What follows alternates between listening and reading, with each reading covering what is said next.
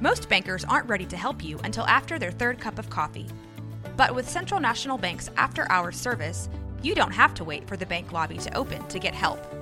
You can contact us from 6 to 8:30 in the morning or from 5 to 10 in the evening, and we'll connect you to a real, live, local person who can answer questions and fix problems 7 days a week. Bank different. Bank Central. Central National Bank. Member FDIC.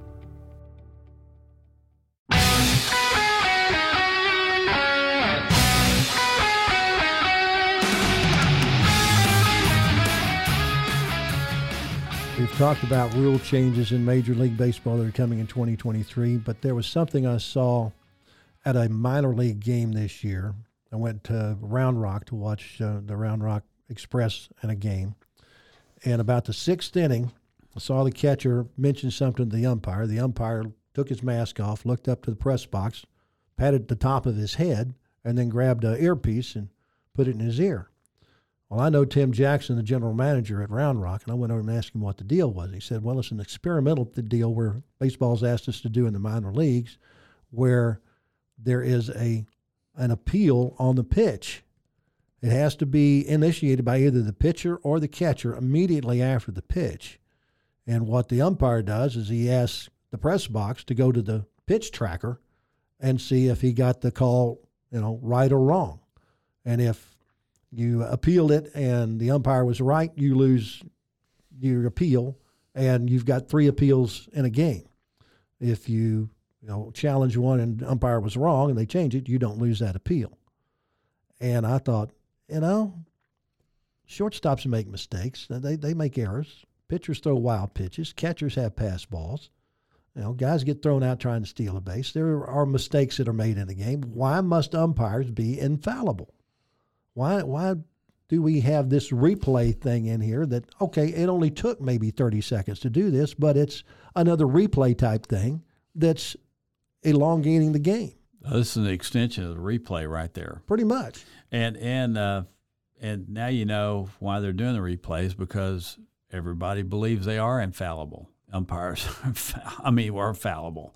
So it's uh, that's a double-edged sword right there. You know, they're going to make mistakes, and so are the players. So uh, and the umpires don't make anywhere near the amount of money that the players make, but they're the ones that are supposed to be absolutely perfect out there. particularly in little league and teenage.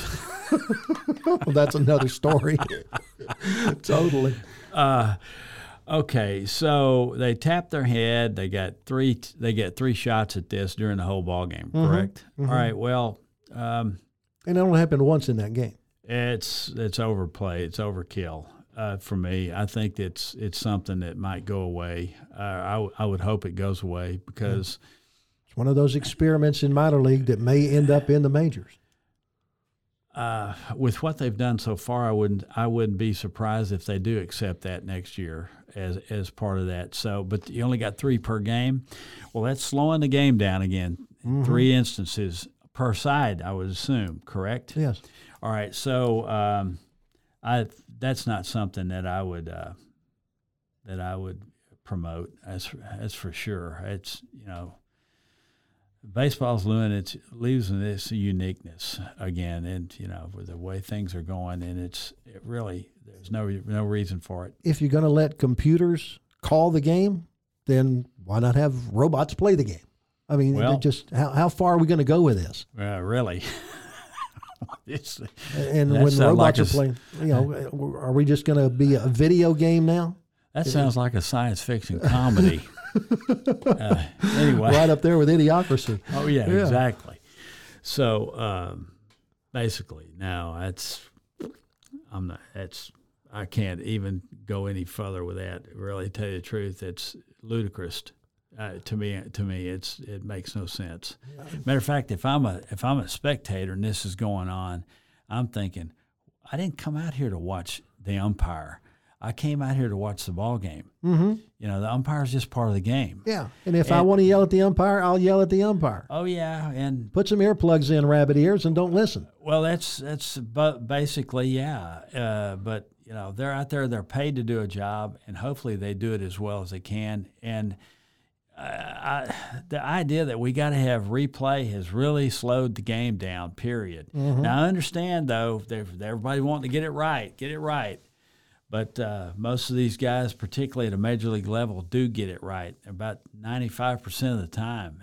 Where we don't need that. No. Uh, so you mentioned in a previous podcast that you know the best batters are only successful thirty percent of the time. That's right. You know, it's because of now, we would never accept an umpire being correct just 30% of the time, but are we okay with him being correct 90% of the time?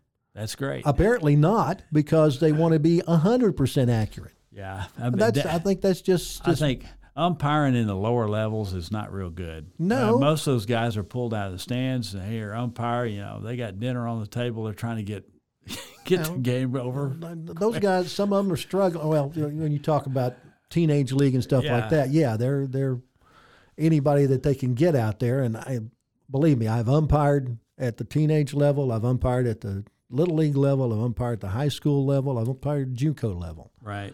And it's a glamorous, thankless job. Correct. Somebody's got to do it. Yeah. And I'm so thankful that somebody will do it, considering the BS that they have to put up with when they do it. Exactly. Mm-hmm. I've only thrown out one coach in my entire umpiring career. I'm sorry. Yeah. I'm sorry. yeah. I'm sorry you had to do that. Yeah. Yeah.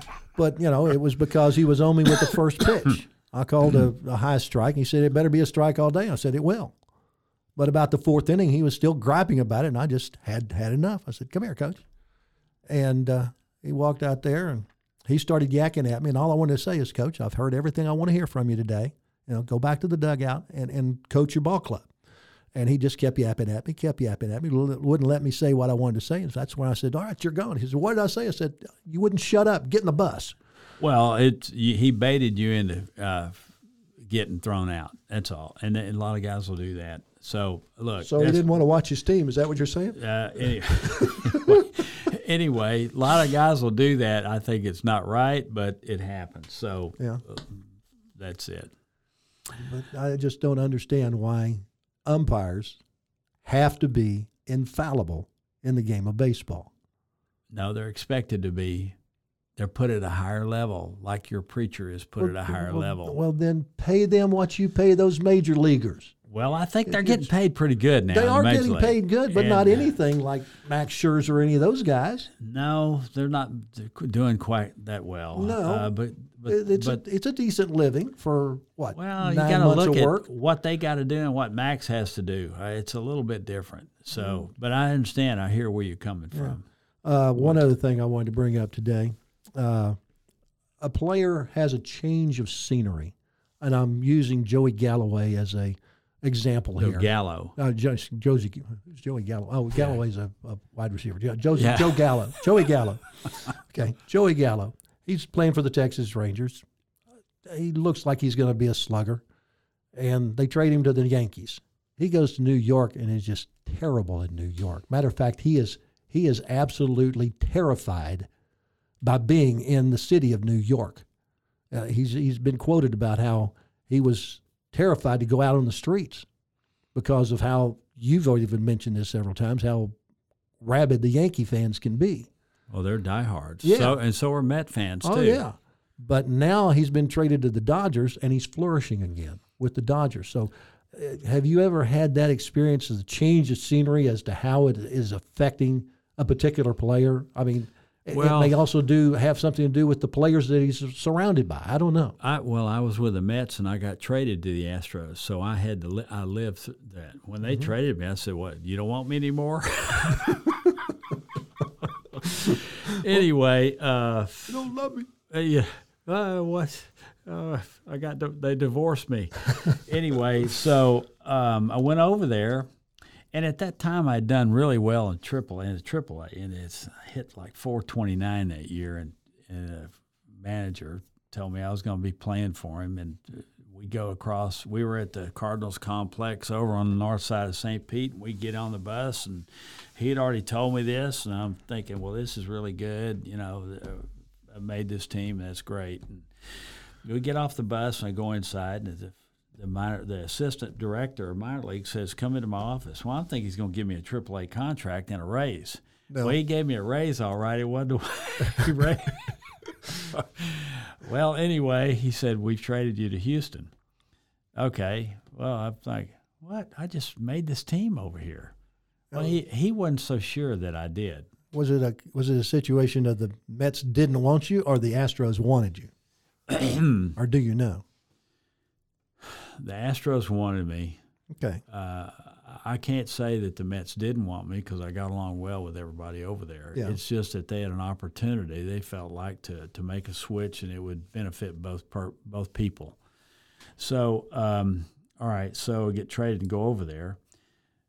The, the it was going like to, uh, I guess, another state. You get moved and you're, you're meeting new people and the whole. It was a kind of a, you know, I was kind of tentative at 1st you know, Mhm. but I knew a bunch of the guys that I played against over there, and you know, we got in with them. I knew two or three of the managers and coaches. And I knew a bunch of the players. So, in- that respect, it went pretty good. I got to go over and, uh, you know, I in spring training I caught I caught Nolan Ryan on the side five or six times, and then. Uh, I caught a couple of those major league pitchers in AAA games too. So uh, uh, it was it worked out pretty good as far as that goes. But at at at that point though, I was kind of nearing the end, and I was like, you know, I felt like I was beating my head in trying to get somewhere, and it was just stopping me. It- it- other other circumstances were coming into play, and I I went to the minor league director and I asked him. Uh, would you consider me to coach for the next year? Because I think that's what I want. That's this the way this is headed. So they hired me as a coach, and I've coached ever ever since. So, you know, and ended up with uh, let's see, I started with the Astros, went over to the uh, the Rangers, and then a stint with independent ball, and the Yankees, the Expos, and the Orioles, and then over with uh, the Fort Worth team, and did you know, which I thought was one of the better gigs I had. That was great over there. Mm-hmm. But getting traded, all right, yeah, it's uh, you know, personality wise, uh, Joey didn't fit well in New York because the fans. It's well, look, when I was over with New York, the couple, the first question that was asked to the scouts was, "Can he? Is he? Can he play in New York?" Because it is terrible. Let me. I'll, I'll put it to you this way. I went to a Mets Yankees game when I was managing uh, in Waterbury, Connecticut. The general manager had a couple tickets, so we went over there, and I sat on the uh, Mets side. He, the tickets were on the Mets side, so it was in Shea Stadium. Um, well, they had separated. Yankee fans were sitting on from the middle of the field to the third base side. The Mets fans were sitting from the middle of the field to the first base side, and it was amazing. I sat there during that ball game and watched the fans jump on each other for for uh, virtually the whole game. I mean, they're calling them everything but human beings, and you know we had a line of policemen standing in the middle, to, you know, to to be the referees and keep keep keep it to a low Roar. roar, definitely. And uh, I just remember after the game, I thought, I asked the general manager that I went with, I said, well, that's amazing. This happened every night up here. He goes, oh, this is normal. this is normal. well, you got to like the New York fans. They're behind their team. And uh, I've I got to appreciate that. Whether it's the Mets or the Yankees, or the Yankees or the Mets, they're behind their team big time. So let's. Uh, that's that's one reason. And Joey goes to. He's he might be kind. Of, I think he's from California, isn't he? He's from Nevada, I believe. but Nevada. he's in that Well, western part of the U.S. Okay, so it's not quite as fast paced, although it is during Los Angeles and San Francisco, maybe San Diego. But uh, but it's it's a different it's a different psychology than New York. Okay, it's di- definitely different. So I know I wouldn't thrive very well in New York City. Of course, I probably wouldn't thrive very well in Dallas, Texas. I'm not a big city guy.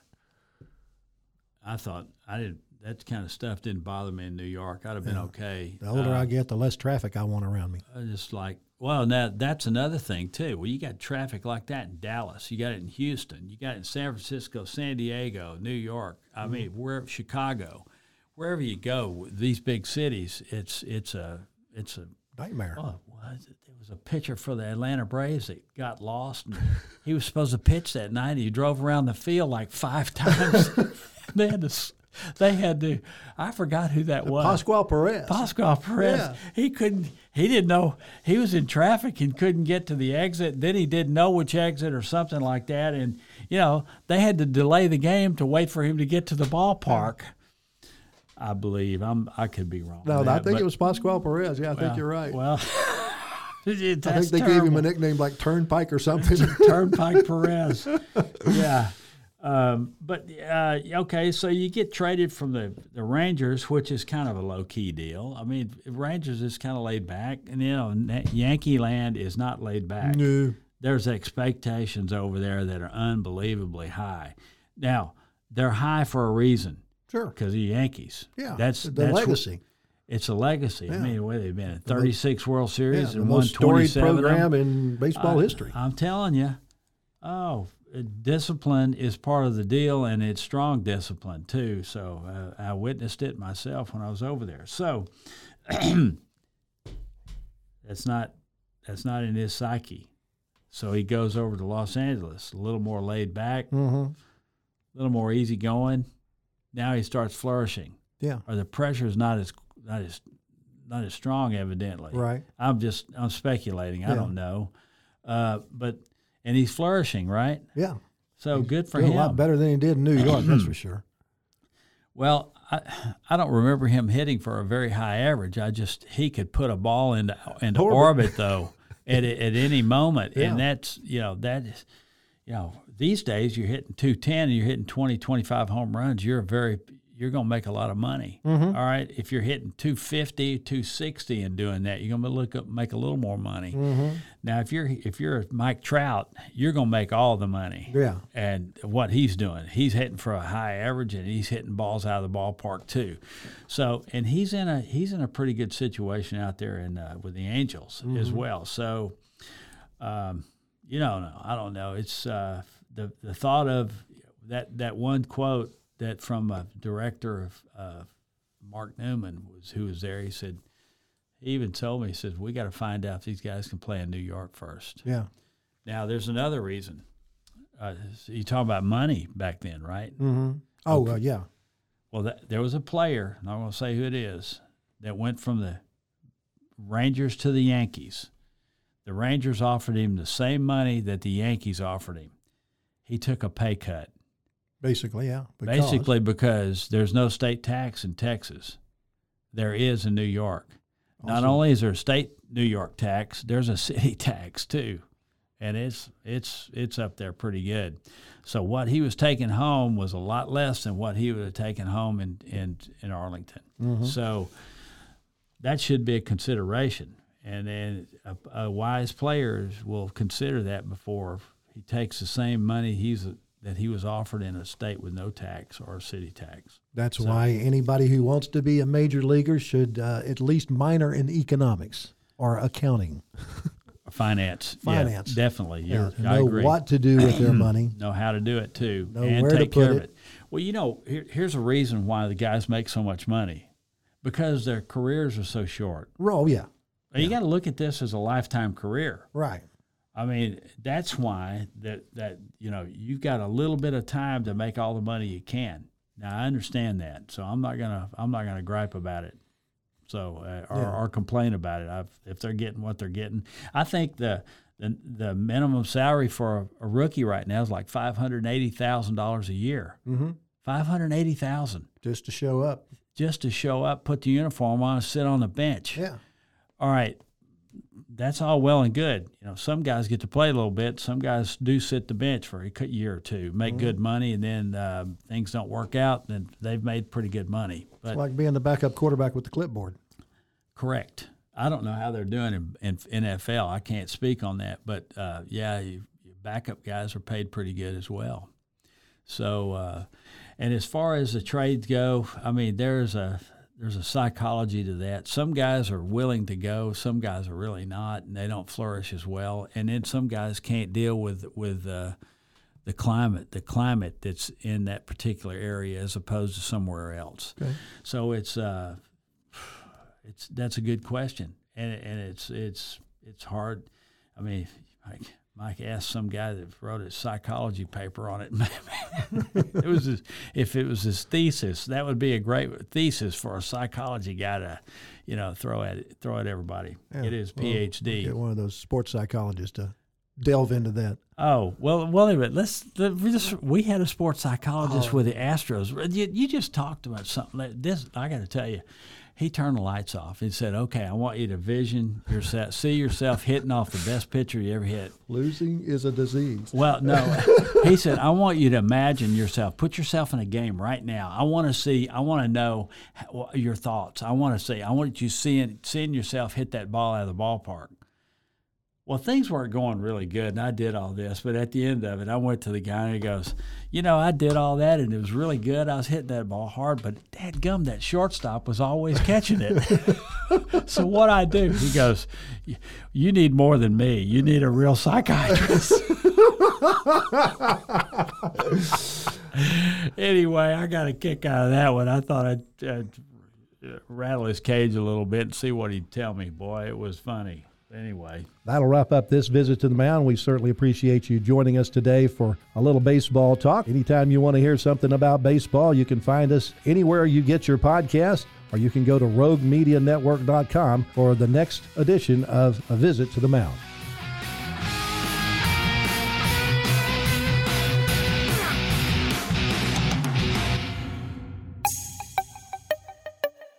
This has been a Rogue Media podcast.